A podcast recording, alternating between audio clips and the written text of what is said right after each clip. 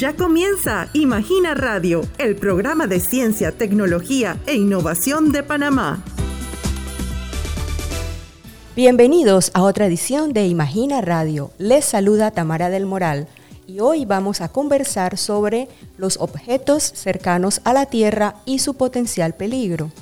Nuestro invitado es el matemático y estadístico Alberto Moreno, profesor de la Universidad Latina y coordinador y enlace con la iniciativa ciudadana de búsqueda astronómica en colaboración internacional. Bienvenido, profesor Moreno. ¿Qué tal? Muchas gracias por la invitación. La verdad que estamos muy contentos de pues nuevamente hablar de este tema muy interesante. Profesor, para comenzar, la idea de que un, un objeto cercano a la Tierra, como un asteroide, pueda impactar a la Tierra y causar una devastación no es ciencia ficción existen evidencias de impactos que han ocurrido en el pasado.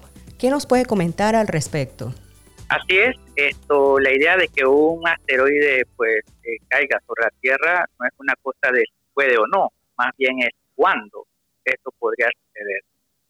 Entonces, eh, pues la, ciencia eh, a través de la historia y las investigaciones que se han realizado pues han demostrado que a lo largo del tiempo pues estos impactos han sucedido en la Tierra. Eh, pues todos recordamos que eh, nos han hablado de la extinción de los dinosaurios. Esto se vio, se dio pues al impacto de, un gran asteroide que se cree que tenía un tamaño de 10 kilómetros y que chocó contra la Tierra, liberando alrededor de más de 10 mil millones de bombas atómicas una, una liberación de energía extremadamente grande que eh, cambió la, la, faz de la Tierra.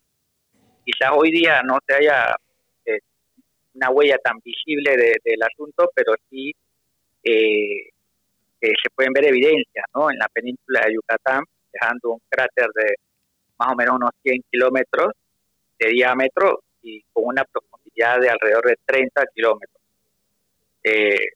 Con más de 600 metros de sedimento. O sea que eso ha ocurrido.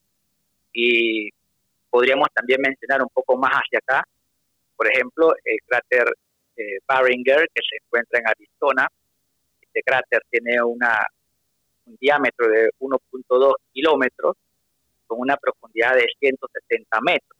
Entonces es una eh, actividad turística en ese lugar. Y se cree que este asteroide chocó con una velocidad de 12,8 kilómetros por segundo, liberando pues una energía de más o menos 10 megatones. O sea, que esto es algo que se, ha visto, se, ha estudiado y pues es, una realidad que en algún momento pueda ocurrir. Profesor, ¿cuándo se considera que un asteroide es peligroso para nuestro planeta? ¿Eso depende del tamaño que tenga o la distancia a la que está del planeta? Eh, ¿existe alguna escala que mida el peligro de impacto asociado a los objetos cercanos a la Tierra?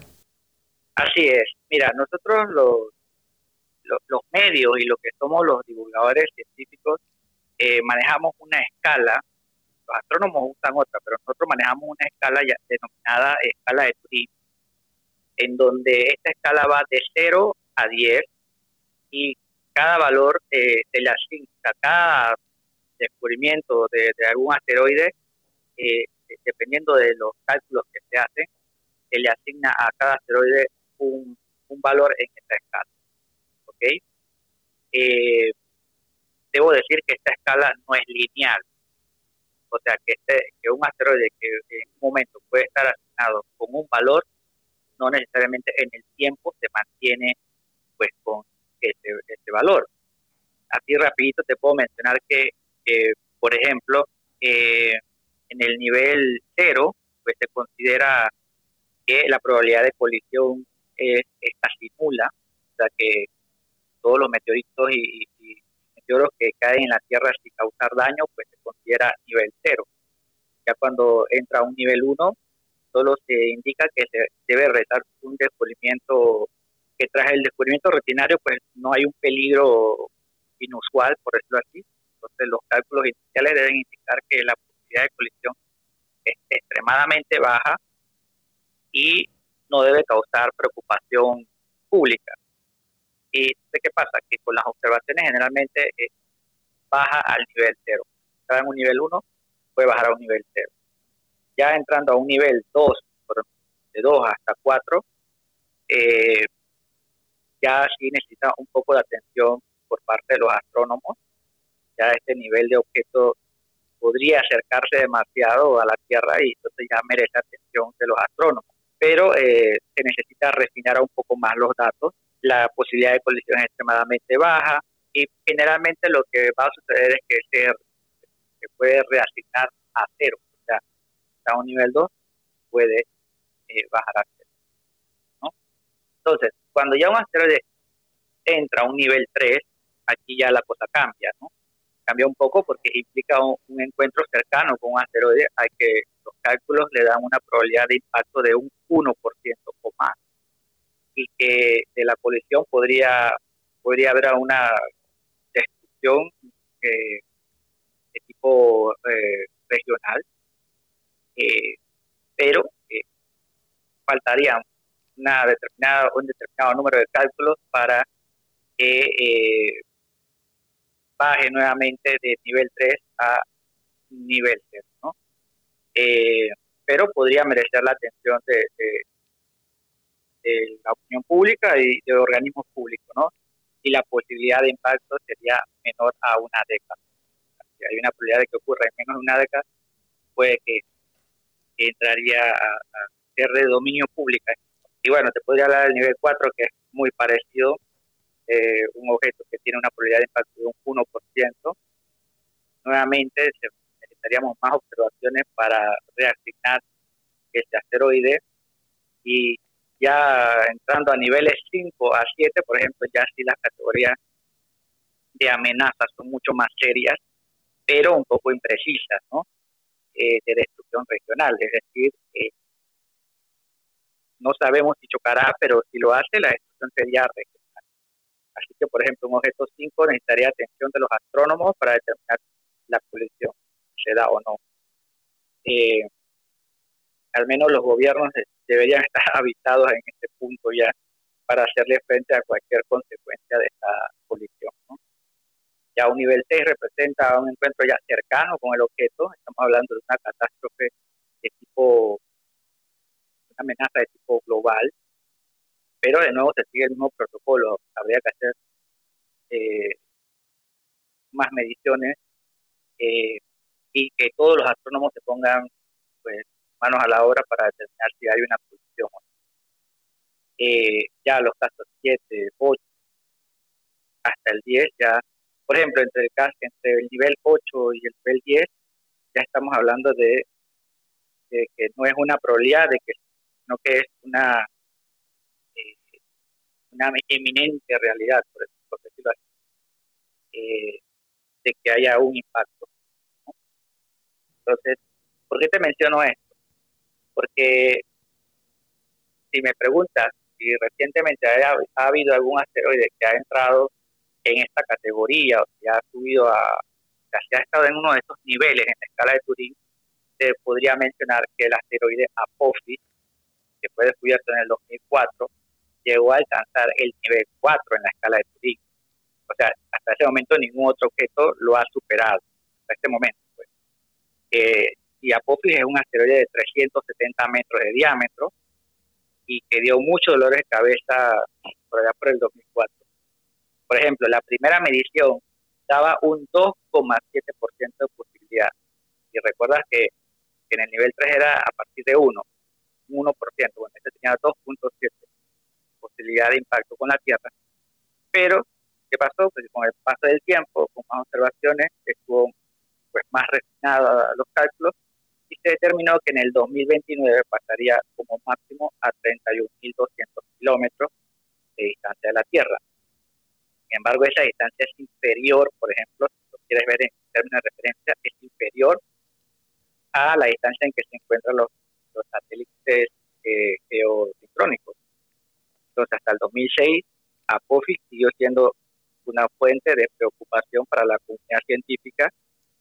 Eh, se había descartado la posibilidad de impacto en el 2029, pero había la posibilidad de que en el 2036, segunda visita pudiese chocar. Sin embargo, ahora sabemos que pues, pues va a estar bastante lejos, va a pasar alrededor de 40 millones de kilómetros de distancia. Así que en este momento no es peligroso. Eh, eso por ahora te puedo contar. Eh, bueno, en ese sentido, eh, el, el 24 de noviembre de este año se lanzó la misión conocida como DART. estas siglas en inglés significan Prueba de Doble Redirección de Asteroide. comente sobre esta misión que fue lanzada con éxito desde California y qué representa para la humanidad? Bueno, definitivamente la misión DAR es, eh, la primera misión en probar técnica de defensa planetaria. ¿no? Ellos están tratando de demostrar un método para lo que es la desviación de un asteroide eh, llamado impacto cinético. ¿no? Eh, DAR va a impactar a una velocidad creo que de 6.6 kilómetros por segundo a una pequeña luna llamada Dimorphos. Esta pequeña luna tiene un diámetro de 170 metros que orbita un asteroide un poco más grande llamado Didymos. Este asteroide creo que tiene 780 metros de diámetro. Es un sistema de asteroides binario para cambiar su periodo orbital. Entonces, mientras que el asteroide Didymos mantendrá prácticamente, se mantiene intacto, movimiento alrededor del Sol, se espera que la colisión desvíe la órbita del pequeño asteroide Dimorfo. Eh, profesor, hace unos meses conversamos con usted eh, sobre la cacería de asteroides. Aquí en Panamá había un grupo de eh, aficionados panameños que habían descubierto asteroides de manera provisional. ¿Sabe cómo va ese proceso? ¿Todavía está en el análisis? Así es. en el 2020 se descubrieron alrededor de tres asteroides de manera provisional, o sea que pasaron a manera provisional. El 2020 WP9, el 2020 RCP, RS93 y el KE13, fue descubierto por la gente de Sirius en Penonomé. Eh, los otros dos fueron acá por eh, PTY Astronomy Club en Panamá. Nosotros tenemos un grupo eh, denominado así PTY Astronomy Club, que es el encargado de, de hacer el enlace entre los diferentes grupos de astrónomos aficionados o grupos escolares incluso que, quieran participar en esta campaña con la, gente de la agencia eh, de International Earth Asteroid Collaboration, la ISAC, que se encarga de distribuir los proyectos de búsqueda de asteroides a nivel de, pues casi que toda, todos los continentes, porque son alrededor de 83 entre colegios, universidades, institutos, eh, países colaboradores. Entonces, está trabajando en esto. Ahorita tenemos una pausa, por decirlo así, en estos meses que, son festivos, pero reiniciamos en enero, febrero y marzo con dos campañas eh, en donde Panamá va a participar a través de diferentes grupos, grupos CITUSAC, grupo Piloto Astrónomo, grupo PTY Astrónomo Club, siendo PTY el grupo que hace el enlace para la organización a nivel nacional de, la búsqueda de asteroides de Panamá con eh, la agencia eh, organizadora de, estas campañas. Okay, excelente, profesor Moreno. Muchas gracias por participar hoy en Imagina Radio con este tema tan interesante. Y, bueno, así llegamos al final de esta edición de Imagina Radio, el programa de ciencia, tecnología e innovación de la CENACIT. Sintonícenos de lunes a viernes a las 11.45 de la mañana y la retransmisión a las 4 de la tarde por Q Stereo. Se despide de ustedes Tamara del Moral. Que tengan un excelente día. Gracias por haber sintonizado un nuevo episodio de Imagina Radio. Recuerda que podrás escuchar la retransmisión de este programa hoy a las 4 de la tarde. No te pierdas nuestro próximo episodio mañana a las 11 y 45 de la mañana. Tienes una cita con nosotros.